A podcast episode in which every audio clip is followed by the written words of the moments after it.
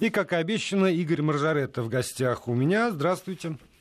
Здравствуйте. Приветствую. А, напоминаю слушателям, что если есть какие-то вопросы, связанные с автомобилями, движением автомобильным, а, там, юридической стороной дела, неважно, все, что касается автомобилей, пожалуйста, присылайте свои вопросы на смс-портал 5533, слово «Вести» в начале сообщения пишите, и также текстовые сообщения вы можете присылать с помощью программы WhatsApp на номер 8 903 170 63 63. 8 903 170 63 63 63. Ну а пока дожидаемся ваших вопросов, есть э, вопросы мои и тем более проанонсированная тема по поводу коробок передач унификация коробок передач у разных производителей, для меня это звучит, ну, вот совершенно невозможно. Э, ну, попытаюсь объяснить. А почему же для Минпромторга возможно? Э, Минпромторг выходит, э, исходит, видимо, из неких таких идеальных представлений об идеальном сферическом коне в вакууме, и о том, что, конечно, если вот у нас в стране делают все автозаводы вместе полтора миллиона автомобилей, а могут делать там и три миллиона, гораздо выгоднее, чем каждому из них делать какие-то агрегаты или покупать их за границей, привозить, построить один общий завод, который будет делать одну коробку и ставить на все автомашины. А почему они себя ограничивают тогда только коробкой передач? Ну, Давайте для начала. выпускать одну модель. Э, к этому мы дойдем, если следует той же логике. Для начала, понимаешь, логика понятна. Действительно, коробка, которую выпускают тиражом полтора или три миллиона, будет в производстве дешевле каждая, чем если ее выпускать в количестве там, 50 тысяч. Или э, выпускать Конечно. за границей завозить. Ну тогда э, к чему мы придем? Тогда надо эту инициативу двигать дальше в массы. Давайте выпускать одинаковые костюмы. Это же дешевле, если построить одну фабрику и делать один костюм. Просто разные размеры. Это будет дешевле. Нет, ну, там хотя бы разные размеры. Я так понимаю, что и коробка передач тоже ну, немножечко разная. Для, да, для разной для, мощности для легковой машины конечно. и для грузовика. Э, да, поэтому да, это... даже для двигателя разной мощности. Вот, поэтому вот уже совсем такая унификация, она тоже невозможна. Все равно она размерный ряд хотя бы невозможно, потому что есть, условно говоря, есть... мы давайте говорим, вот, вот 10 фабрик в стране шьет костюмы. Давайте рукава будет делать одна фабрика, и всем да. Э, вот, К э, пуговицам претензии есть? Да, Юго Босс, рукава одни, и э, большевичка те же самые рукава. Вот кому это понравится. Поэтому идея в идеале, вот тот самый сферический конь в вакууме, на котором мы сослали, в идеале идея хороша, на самом деле она невозможна, потому что компании разные, у них свое видение, они ориентируются под своего клиента, и никто не захочет делать э, вот что-то у кого-то брать. Да, сегодня, в принципе, все компании кооперируются в мире. Не секрет, что там компания, условно говоря, Peugeot Citroën, двигатели используют BMW BMW, который создают вместе. Двигатели Renault установлены на многих машинах Mercedes. А Renault и Nissan и АвтоВАЗ делают автомобили на одной платформе. Это все есть унификация, но она не доходит до абсурда, потому что отдельно 20 мировых производителей, каждый делает свое, создает э, некий свой уникальный продукт, за что его и любят. Человек покупает автомобиль такой-то марки, потому что он ему нравится. Нравится его дизайн, нравится его динамика, как и работает та же коробка передач ему нравится, он покупает. А если все будет одинаково, ну, мы вернемся в эпоху «Жигулей». 2106 у всех одинаковые. Ну и поехали все. Так что эта идея... А вот, подожди, можно я уточню? Все-таки был, был такой момент в нашей истории, когда вот эта вот унификация, она... Очень... Выражалась в том, что у нас производилась одна модель автомобиля. Не одна, в том-то и дело. Параллельно производился «Москвич» хотя бы. Параллельно производился «Запорожец», насколько я помню. Вот а, там коробки передач... Нет. Нет. Даже там были разные. Там разные. Потом они производились, э, условные «Жигули» производились тиражом 600 тысяч. «Москвич» там 100 тысяч, «Запорожец» 50 тысяч. То есть, ну и разные масштабы были на самом деле. И коробки были, конечно, разные. Хотя были прецеденты, когда ставили двигатель «Жигулей», когда не было «Москвича» свой э, туда, а «Жигулевский» двигатель ставили «Москвичевский» еще куда-то на, на Иж. Ну, в общем, были... Но это от бедности от, от ужасной бедности, от нехватки. Китайцы, когда э, запускали свой автопром в 90-е годы, они тоже сделали так. У них было 200 производителей, но был один вариант двигателя лицензионный Mitsubishi, один вариант коробки Айсин. И, все, и страшный дизайн, и вонючие внутри салоны. Но как только они начали богатеть, они от этой практики отказались. Мы не такие нищие, ребята, чтобы э, ходить в одном и том же костюме цвета хаки со стоячим воротником. Прошли уже те времена. Ну и потом вот а, я, мне всегда любопытно, вот Минтропторг, у этого Минпромторга, вот этой идеи, угу. по крайней мере, есть наверняка персональный вот там Вася Иванов, который это все придумал. Вот тогда скажите, там Вася Иванов из Минпромторга почему-то решил, что а, автомобильное предприятие, принадлежащее разным владельцам, В разных концах мира. В разных концах мира, да. Они почему-то воспримут его идею на ура, возьмут под козырек и кому-то еще там, там Пете Сидорову, например, а может быть там, э, там Пете Иванову, как-то аффилированную с Васей Ивановой, отдадут все заказы на коробки передач. Я с тобой совершенно согласен, тем более, что э, скорее производители в этой ситуации плюнут обидятся и уйдут, чем будут да. следовать нелепым приказам, потому что на самом деле они пришли сюда, им обещали одни правила игры. Они по этим правилам работают с 2005, 2006, 2007 года. В 2019 году эти правила игры кончаются. Они говорят, главное, дорогой Минпромторг, дай нам новую концепцию, дай нам правила игры после 2019 года. Что мы будем делать? Вот вместо этого Минпромторг, к сожалению, сейчас выдает какие-то проекты достаточно странные. А правил игры новых, вот ту самую концепцию, которую должны были в прошлом году выдать, в январе этого, в феврале этого, пока ее нету. И э, действительно на рынке а среди производителей Конечно. некоторое э, недоумение. А что, ребята, вы объясните, как мы будем работать? Мы ведь вложили сюда, извините, миллиарды евро и долларов. Каждый завод, построенный здесь, стоил там по несколько сотен миллионов долларов или евро. И потом впоследствии вкладывали еще деньги, еще. Так что вопрос очень сложный. Я надеюсь, что Минпромторг наконец выдаст на гора приемлемую концепцию, как мы будем жить. А вот насчет объединения, это вопрос такой, ну, с точки зрения специалистов, даже не специалистов, несколько странный, скажем так. Хорошо, тогда переходим к, к Верховному суду, насколько я понимаю. Давай. Да, решение по штрафам. Слушай, очень любопытное решение Верховного суда, опубликовано буквально вчера было, я его с, с интересом прочитал. Вот в чем суть. Э, может, кому-то оно в жизни не поможет в качестве прецедента. Некая дама нарушила правила дорожного движения, проехала на красный сигнал светофора. За это положен штраф относительно небольшой, но выяснилось, что она проехала второй раз в течение года, а второй штраф уже 5 тысяч. И она э, по этому поводу, чтобы не платить 5 тысяч, сказала, а я за рулем в это, в это время не была. И сумела доказать, как ей казалось, что не она была за рулем, а была ее дочь. Угу.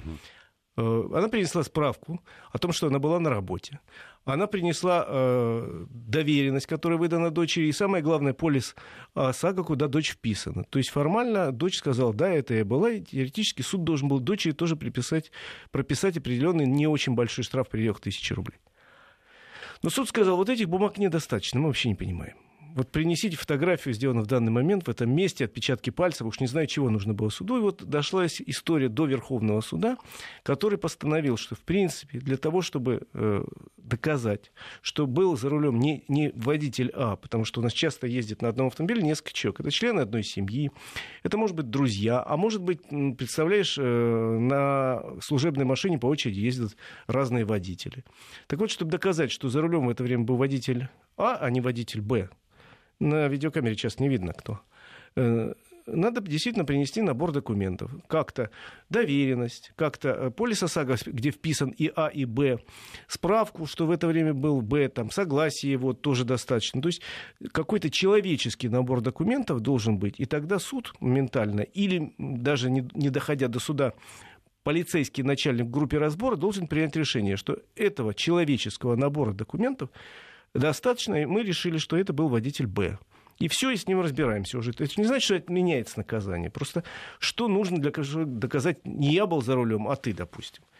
Ну, вот, опять же, я же не автомобилист. Я У меня есть просто... простой взгляд на эту ситуацию. Давай. Я бы выписывал штрафы автомобилю. Всем. Если у вас там как-то в семье.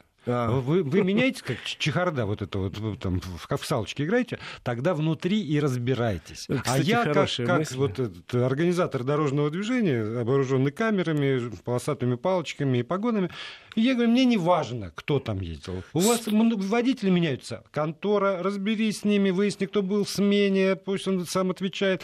А мне давайте штраф. С точки зрения логики, потрясающе умное решение. Я с тобой абсолютно согласен двумя руками. Но в жизни Сейчас получается... Завтра в Госдуме, точно, наверное, уже. В жизни получается так, что, э, в принципе, э, идеальное решение, к сожалению, не проходит, потому что у нас каждый водитель, не каждый автомобиль, а каждый водитель имеет свою историю. Сколько у него штрафов, когда его лишали прав, когда права эти закончились, не закончились, какие он ДТП бывал. Э, как и у тебя, как у рядового гражданина, есть своя биография, так у водителя есть водительская а биография. страховочку на кого выписывают? Страховочка выписывается, вообще-то, честно говоря, ОСАГО на автомобиль. Вот. Но там указываются водители допущенные к управлению. Не, но все равно. Вот, вот уже если мы договорились, что у нас автомобиль единица дорожного движения, Тогда не надо вот этого распыляться, я считаю. Хорошая мысль. Она мне очень нравится. Я, я буду полетят, думать.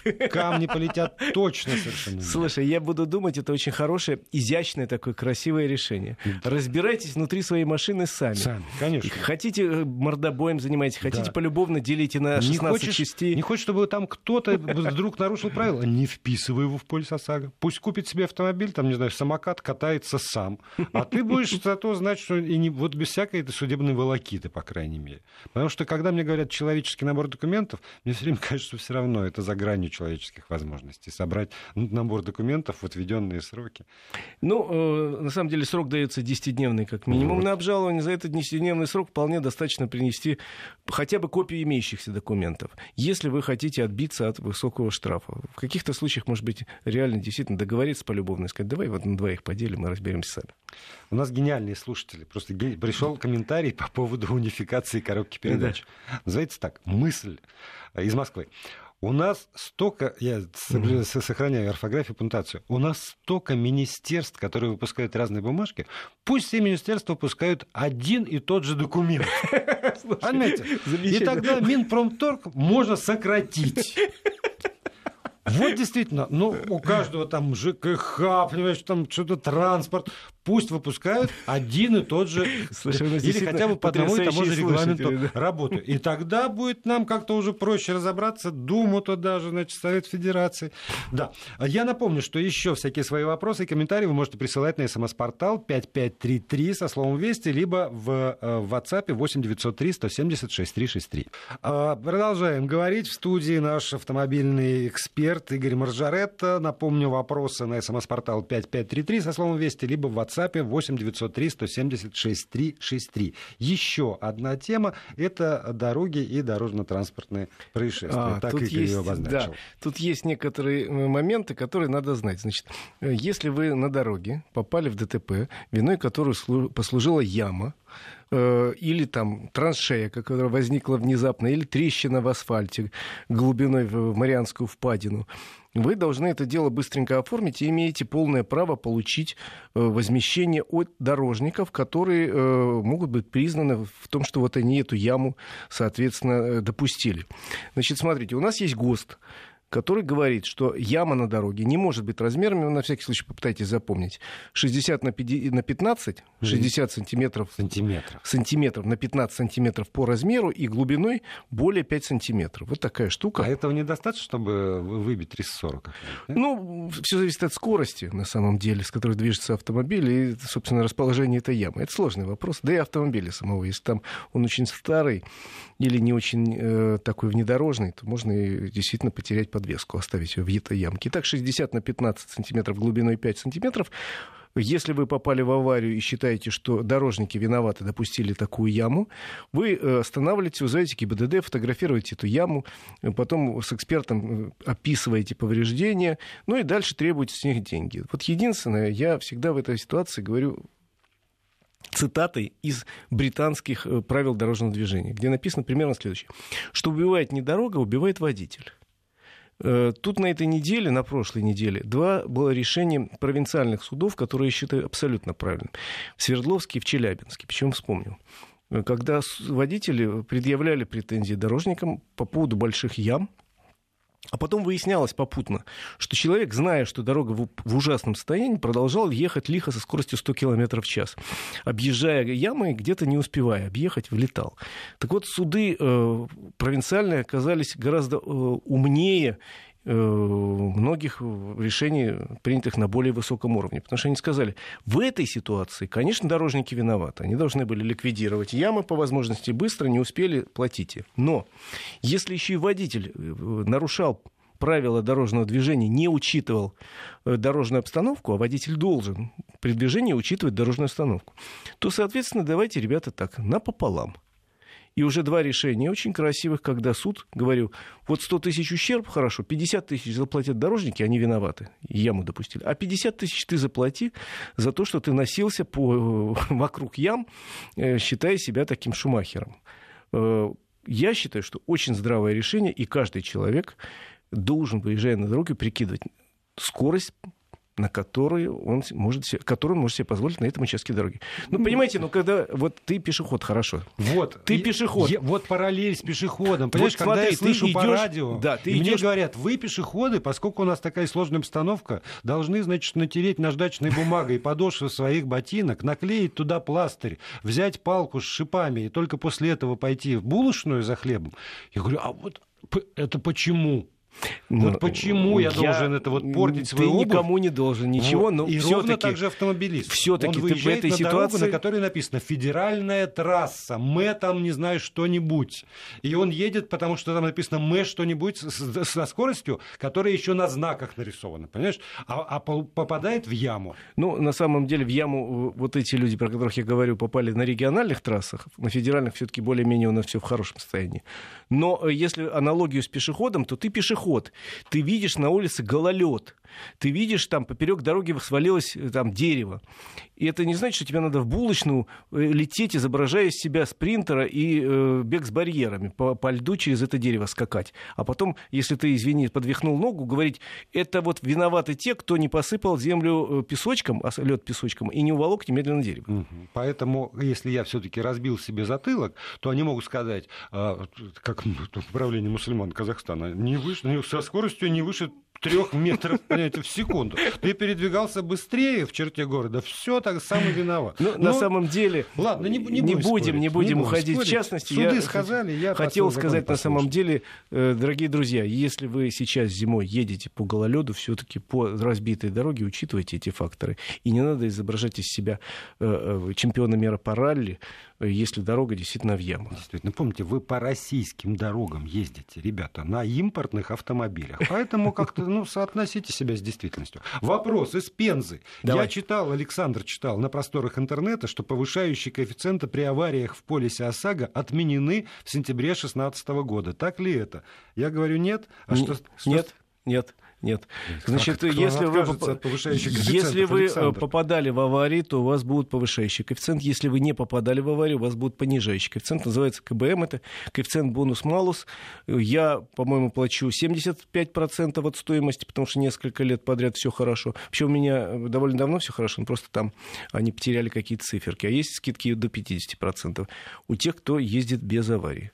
Ты знаешь, про патриота нету, а есть вот... Как про... нет про ну, патриота? так вот, мы же не прислали. Вот, а а, на ваш взгляд, что предпочтительнее, Kia Sorento Prime или Nissan Murano?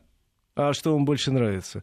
Э, на самом деле это достаточно разные автомобили. Kia Sorento скорее такой э, трудяга, с моей точки зрения, более брутальный. Э, Мурана более такой изящный, красивый, скорее тут дизайнерский такой. Поэтому автомобили примерно одинаковы по своим характеристикам, но по внешнему виду отличаются очень сильно. И тут выбор скорее за сердцем. Я бы себе выбрал Kia Sorento, а кому-то может нравиться Мурана.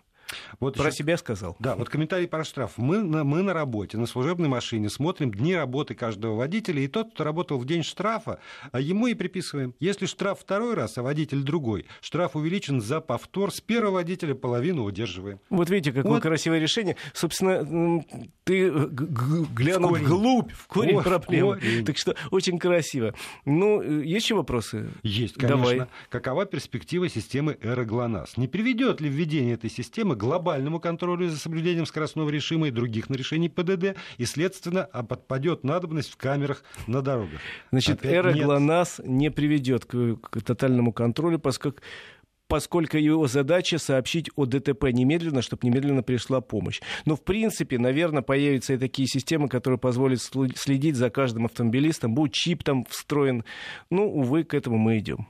Пришел вопрос, что у патриота с защитой от коррозии? Битумом намажьте, будет хорошо. Все хорошо. Есть гарантия заводская, довольно длинная, но если не верите, намажьте пуш салом. Я слово такое помню. Игорь Маржарета, спасибо.